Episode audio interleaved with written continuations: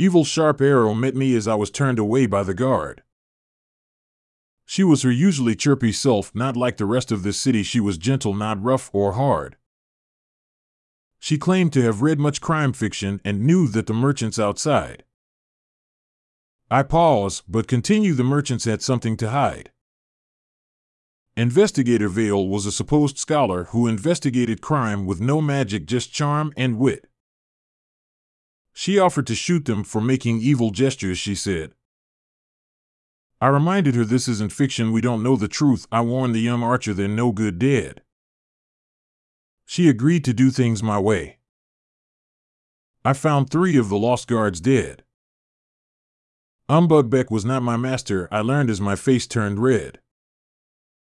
I met the real one inside a shop and wondered who offered me aid.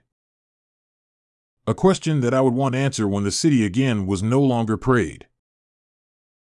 Everyone I asked said they thought I was just mad.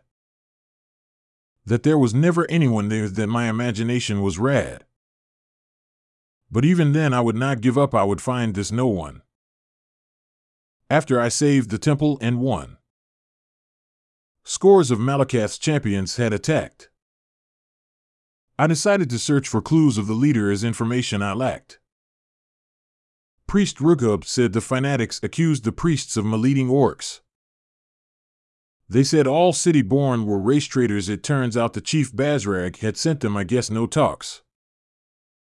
He wanted revenge for the chieftain the king murdered in truth.